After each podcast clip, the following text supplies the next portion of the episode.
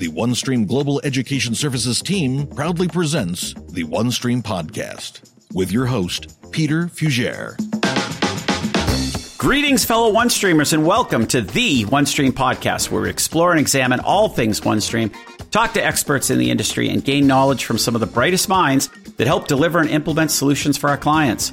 This is part of the OneStream Expert Series, where we explore and examine the fundamental concepts, tools, and topics surrounding OneStream. And in this, our second season, we're diving into how customer business requirements become real solutions. I'm your host, Peter Fugere, Chief Solutions Officer at OneStream Software.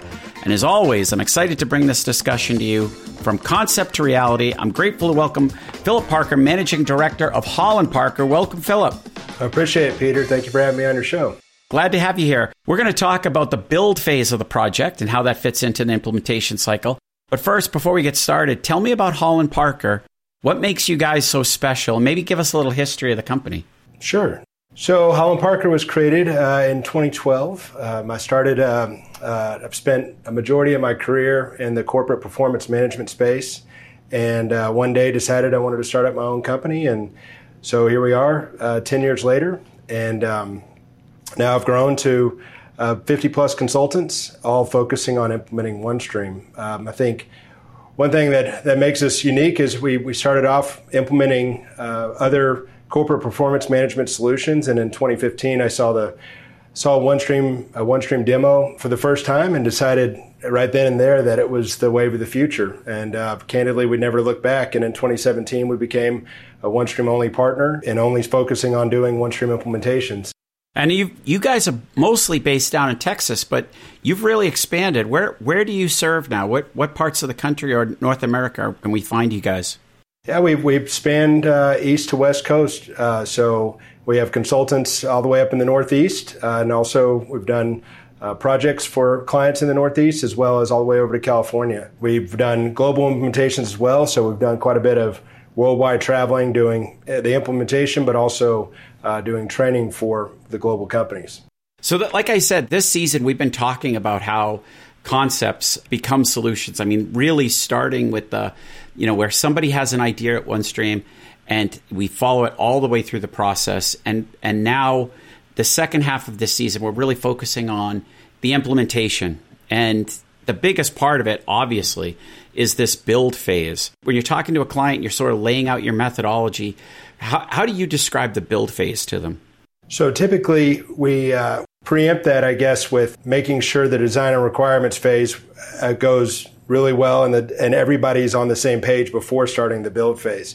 Part of the build phase is taking what we put down on paper and, and implementing it within OneStream, but also including the client during that time to make sure one, we're uh, meeting their needs, meeting what we've uh, what we've all agreed upon doing the build, but also getting them educated around the build phase. So some things that they start getting their hands dirty with, doing uh, data analysis, or um, also building reports. So two things that we we uh, we work on with our clients to make sure that they're uh, ready for the user acceptance testing during the build phase is making sure that the data that we're bringing in, uh, whether it's three years of data, uh, five years of data, is um, uh, meets their requirements, and also that they are um, approve of the data that we brought into the, the, system, but also around building reports. And so, uh, having them getting getting their hands dirty, and also getting them familiar with building reports, and also uh, finding anomalies in their data helps move along the user acceptance testing once we get there after the build phase. With that said, I will say that things around data reconciliations and reports is usually something that does tend to change and build because they start really owning the system and realizing how powerful the system is and how powerful OneStream is and what reports they can start generating out of it, especially if we're bringing in data sources that they've never, say, had access to in the past because maybe they came from a system that didn't have them or it came from Excel that just couldn't handle the amount of data that we're bringing into OneStream. How do you break up a, a build phase then? Do you consider breaking it up or do you just, how do you tackle that?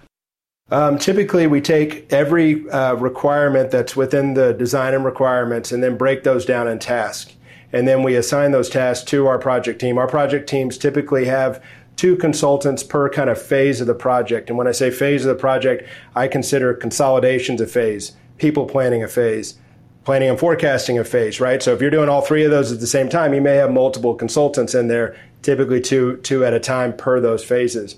And within that, we break down those and then talk to the client about what would they like to be uh, a part of. And again, we try to include our clients on, on each pieces of those uh, build task items so they start becoming familiar in the system. I think what we've tend to uh, uh, find that works really well is making sure that our clients become experts in the software so that what they do you know going forward is is really build upon the, the platform and, and really embrace it so it goes from well, we're only going to use it for consolidations, but now we're going to, you know, wow, we you just open our let's can we use it for account recs, transaction matching, uh, planning, you know, and forecasting, and, and so on. So each sort of piece of the marketplace, you're tackling a sort of different work stream as you go forward. Correct. So what we what we really like is to have consolidations as a, a base layer, uh, and then build upon that because actuals feeds a forecast uh, and and you know a lot of times you're doing actuals versus budget or it feeds account recs and and, and whatnot.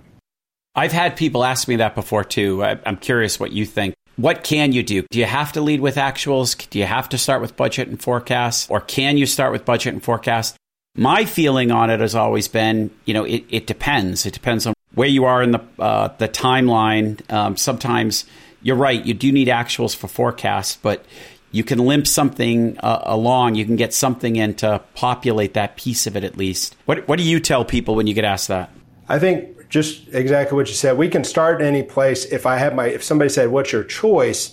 I would say yeah. implement account or actuals first, and and then let everything get bolted onto that. I think one thing that we've started changing as a firm as well is doing taking a step back from design and requirements around a particular phase and looking at all the phases. So a lot of companies are buying in, I say buying in, but really seeing the vision and the platform platform play of OneStream.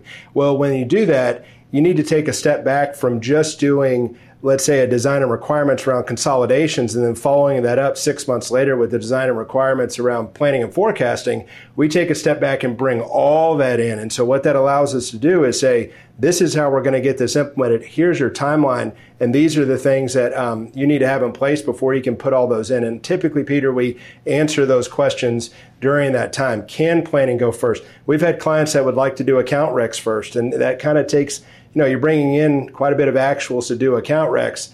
You know, can we pair that up with consolidations? But again, that, that it's just laying out, laying that out and understanding what we're trying not to do is to have rework in the future because we may have missed something because of going first with a certain phase. Yeah. Well, let me ask you how, how important is project management in the build phase? I think that from from a standpoint of the actual implementation team, that making sure that our clients have uh, weekly status meetings. Even we we now do um, uh, steer, steering committee meetings, and so kind of taking a step up, having say biweekly steering committee meetings, uh, weekly status meetings, and also uh, weekly status reports is is very important and a part and, and an integral part of our our implementation methodology. Um, if not having that, not knowing, again, you go, you know, usually our build uh, phases are eight to ten weeks in length.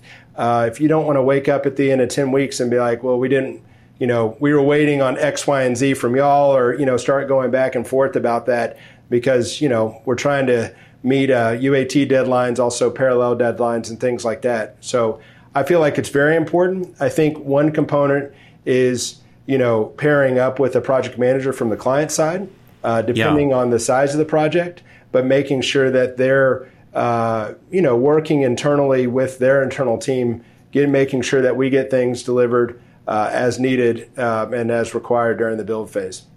How do you track like certain tasks? You know, I, I find, you know, sometimes a spreadsheet or using project is helpful. But I mean, really, some of the, like you said, I mean, if you have multiple tracks, it's sort of like a matrix. You know, you've got reports, but you've got reports for maybe three different solutions or something going. How do you find the best way to communicate that that project progress? We use either spreadsheet or Excel. Um, spreadsheet tends to it's pretty agile, and you can um, have uh, external users uh, take a look at it. But we also send, so we have that that tracks it from a very granular level, but also have take it a step up for our status reports that are typically one, maybe two page PowerPoints that just tell a client where we're at, how much, you know, how many hours were, were used up, and who's working on what at a very a very high level. I would, uh, by the way, when we mention multiple streams, it's rare. We've probably done we've done implemented for over 85 or 86 uh, client OneStream clients. I would say that a majority of those do projects sequentially over a period of time and not in parallel because of exactly what you said, Peter. One, the change management around it is huge uh, is is to you know your your the the company's taking on a lot of different things, especially for implementing planning, forecasting, people planning, account recs, and consolidations. But to do that over time and do it sequentially. I feel like it allows us to take a step back before each one of those phases and determine do we need to tweak something? Do we need to change something? Do yeah. we have enough training? And kind of answer those questions before doing everything in, in uh, parallel. You know, it's interesting you say that too. That I I've always recommended the same thing and kind of the same reason. I mean, you know, when you look at like a whole project, you know, there, there's some things like actuals where, you know, the to be honest, the whole process is sort of rigid. Everybody sort of follows the same sort of things. People have to report the same kind of data. So even though the chart of accounts might be different, some reports might be different, there's a lot that's consistent and the same. And as you get into some of the certainly the budget and forecast, then management reporting, and then maybe into you know any type of specialty reporting, sometimes the client I find is grabbing at straws. You know what I mean? Like they what they're telling you what they'd kind of like, and it's it's edging into like business transformation and um, and and when you look at that whole project, you know if you if you tried to do everything at once, you might get ninety five percent done, and that last little five percent sort of taints everything else. As opposed to from a project standpoint, I find let's knock out actuals, win Let's do budget, win. Let's do forecast, win. Now we got account rec, win. Boom, boom, boom. And then you get to some specialty reporting. And even if you get hung up, you know, and it, it delays things, it's just that piece. And everybody can recognize, well, yeah, we knew that was a, a long shot or, you know, that was sort of a, you know, a stretch goal, you know, to get this last piece in. And, uh, you know, you, you sort of can capitalize on so many other wins how do you communicate all the way through? And for me, communication's like with the client during the build phase, you got to communicate. You got to talk to them. What, what's the process you use to communicate with the with the client during the implementation?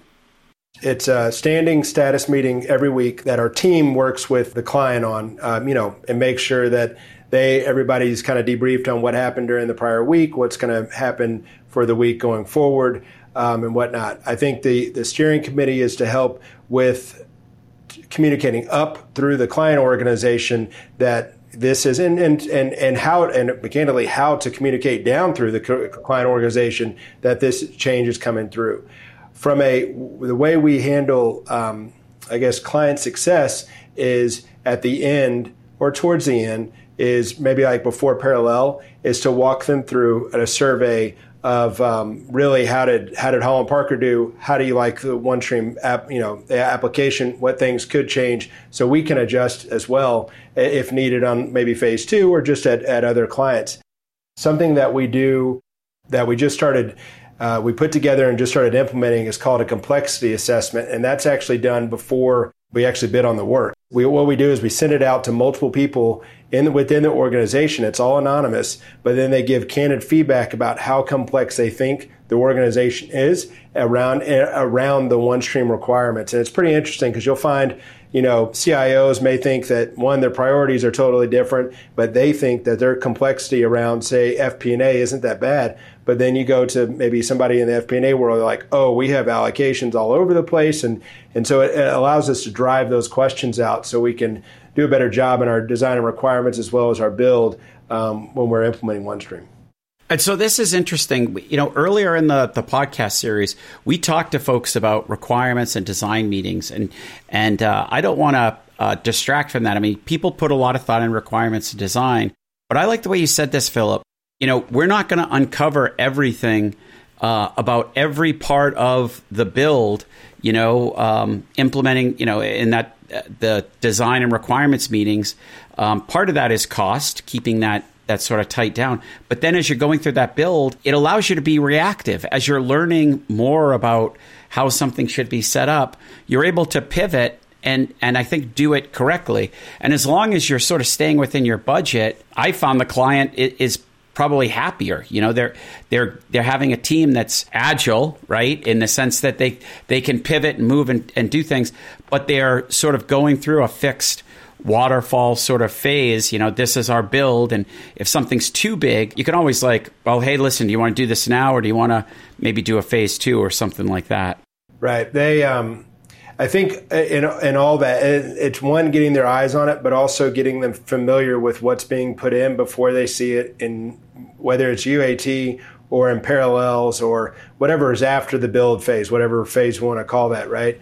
And yeah. the more they get their hands on it, the more we see that those phases are successes and we don't see a, a surprises jump out at us like, well, we didn't see X, Y, and Z or whatnot. You know, I think the biggest aspect, or some of the two two biggest aspects that we see timelines get extended are through data reconciliations, as I mentioned before, as well as reporting. Yeah, data is definitely one of the project risks. I, I, think I have that one of these a question to talk to you about in this discussion. So, um, but let's talk about the team. What kind of team do you put together?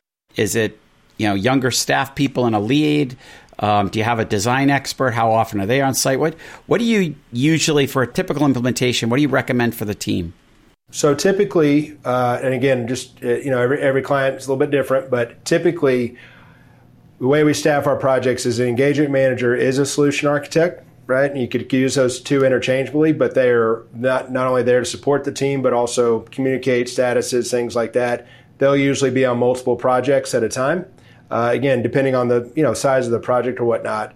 And then we'll have a lead and a, a lead consultant and a consultant on the project. Both of them typically been trained either trained up and certified as well in um, OneStream, uh, and then sometimes we'll have an associate consultant as we are growing with the OneStream community. Uh, have a OneStream associate consultant, and again, that's usually somebody that's not maybe not billable in a billable capacity, but they're helping out with reporting and just getting ideas um, around uh, um, how to you know how to be a consultant and a OneStream consultant at, the, at, that.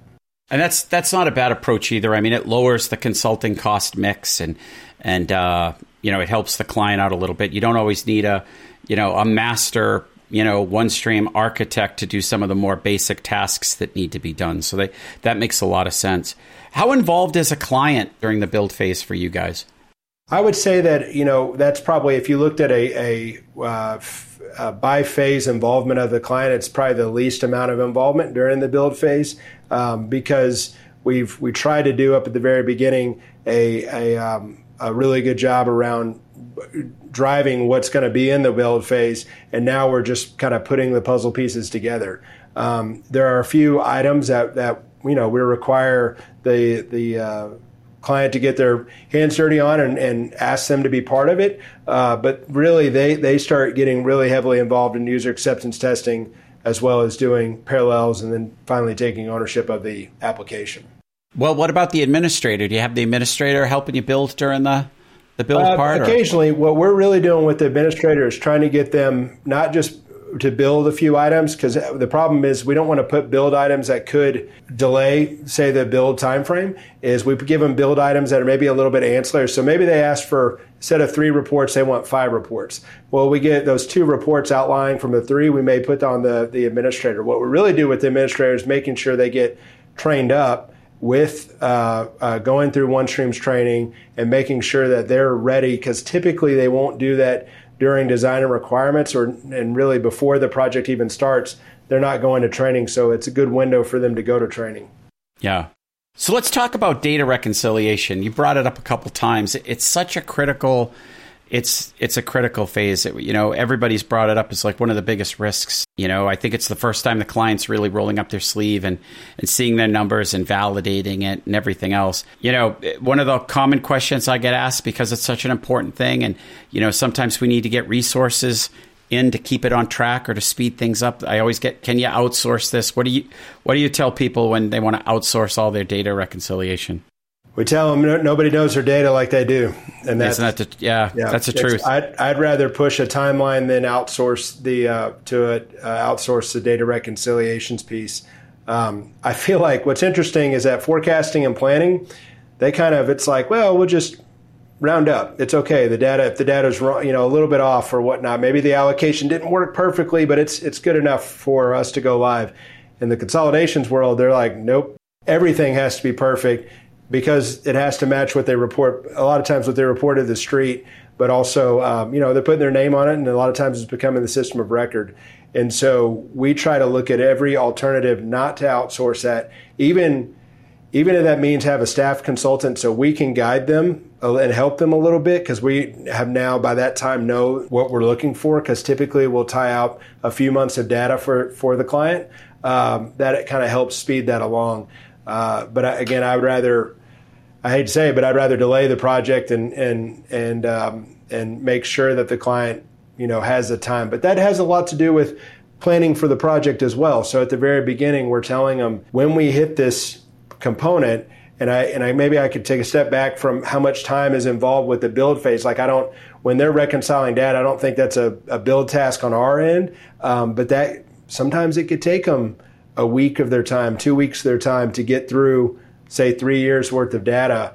Um, and make sure that it's all buttoned up and make the decisions that are necessary that uh, and that's i would say peter that's probably another item it's not just looking at the data it's making that's where the, why you can't outsource is because sometimes they have to make decisions whether they're going to topside something whether they're going to yeah. book, a, book, book a certain entry and if you can't get somebody's time to make that decision then or, or have somebody that can make that decision well that can delay the project as well. Yeah for sure. And also too i, I think people uh, underestimate i mean that's you know when when somebody's calling up and they have a question on how to fix something in the app or where did this number come from, the process of going through the data reconciliation, I think, helps helps the people develop the skills, the tools. They need to answer those questions. You know, so um, you know they're kind of learning, and you don't want to outsource that learning. You know, then you really can't take ownership of the application later. Right. How do you support uh, users through this data reconciliation? So we've come up with a kind of a couple things. So one thing we have a very hand, usually have a very hands-on training with them about how to do data reconciliations, what we saw in the the months that we reconciled for them, and have them walk through that. But we also have kind of I call them Holland Parker templates for data reconciliation. So these workbooks that are that we modify for the client to walk through their data reconciliations, and a lot of times it, it involves you know you can't because you're comparing it to another system. What we're doing is, you know, it has like Excel macros and things like that to compare the two systems, so it makes it a little bit faster uh, for that if they have something to compare to, which typically they will. I'm just saying if it's not a PDF or you know something that we can work with. Well, let's talk report writing strategies because that report writing, I think, is another another big part of the build. Do you guys use a report inventory, or what tools do you use to help the client prioritize reports that they need to develop?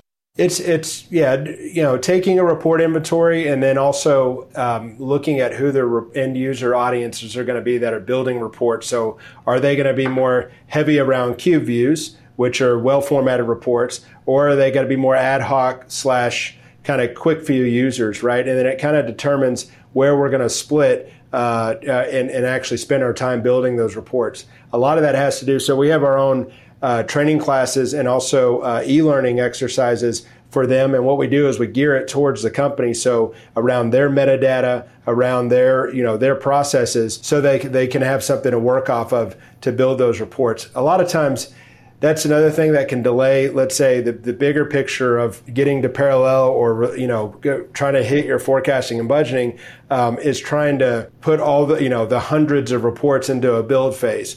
Um, those should be kind of the evolutionary process within the, the, the software or OneStream lifecycle, not, hey, can we need a thousand reports before we release our, you know, to do budgeting and forecasting. Um, we'd, I'd rather spend that time on training them so they can get access to their data. If you want to make another couple, a pretty PowerPoint or something like that, we can do that, whether it's after the budget cycle, during the budget cycle, but not to delay the, the key factor of, of getting the budget and forecast within the OneStream application. And what about Excel conversions? I mean, I've had clients that have had, you know, they, are in this Excel world. Uh, maybe they're coming from a legacy tool that's their reporting's reporting's primarily Excel, and they have hundreds of Excel models at every location. What's what's the best strategy do you think for helping a customer migrate off of those Excels either to reports or to a, a new uh, the new Excel retrieve model? What what do you think works best? Coming from an HFM world, we actually have uh, little tools that will convert all those to uh, XF gets. You know, because a lot of folks had um, had had HS gets, HFM retrieves, right? These large Excel files, and actually we've done we've converted those um, with a with a tool, and and they're away they go.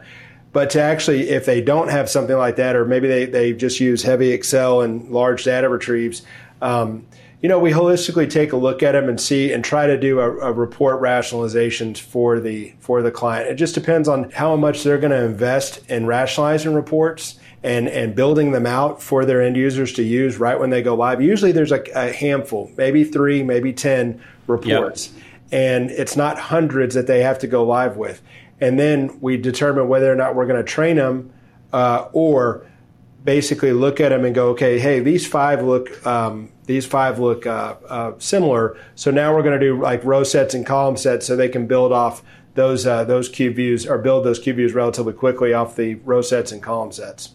That's a great uh, answer. What about testing? Tell me about testing approaches. You know, and and when you do get to testing in the in the build phase you know, I think that's an iterative iterative cycle within within the consultants doing testing at all points, right? So if you load data and test it and everything ticks and ties, and you reload data, then you need to retest it and make sure everything ticks and ties. Did something move? Did something come in and out that you need to, to modify? On the planning and forecasting side, if you build an allocations rule, you're constantly testing it on a couple of use cases. I think the gotchas that you need to watch out for is we all test um, at on a usually a much smaller scale. And unfortunately, due to time crunches, sometimes you don't test it on a larger scale until you get into user acceptance testing. Make sure you test with a very, you know, a, a data set that's uh, going to be applicable to how the application is going to work in the future, so you can hit those um, and ask questions about how can we tweak and tune the application if needed before user acceptance testing, or even hopefully not parallel. And let, let, me ask you one more thing. What are the biggest project risks, and especially what, what are the biggest risks during the build phase? Um, I think that is, is, is client buy in, but also client time. So while the build phase doesn't necessarily consume uh, uh, all their time, right? It's making enough time for the, the, the project, but also also having somebody that's willing to be the champion within the organization.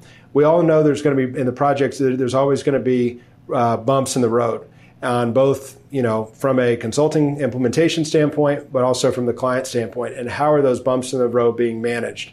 Um, all the way down to the end users right? If if the day the report doesn't work exactly like somebody doesn't want you know how is that being communicated and addressed from both the implementation side but also the client side you know i think to your point what we talked about the communication being able to communicate out what's going on during each phase of the project. Also, during, you know, not just to be like, well, clients, we're going to disappear for eight to 10 weeks and come back, but is talking to them on a weekly basis of what's being built and informing them um, as you're tracking to their design and requirements. one thing we didn't really touch upon, but it happens is, you know, scope creep. What happens if something comes in that maybe one of our consultants, this happens, consultant, uh, we have a, many, including myself, very people pleasing consultants that, will take something on and then all it becomes it becomes much bigger than what it what they originally thought maybe it was just going to be an hour or two worth of work right and yeah. how to address those during that time i think that um, making sure it doesn't get out of hand so that the project stays on track Another great discussion. Thank you very much, Philip, for bringing your expertise to the podcast today. And thank you, fellow OneStreamers, for joining us. Remember, if you like this content, please don't forget to hit subscribe. We'd love to hear from you. Questions, comments, or concerns, please reach out at podcast at OneStream Software. I look forward to bringing you another exciting podcast. And until then, take care, and I'll see you next time on the OneStream Podcast. The OneStream Podcast is brought to you by the OneStream Global Education Services team.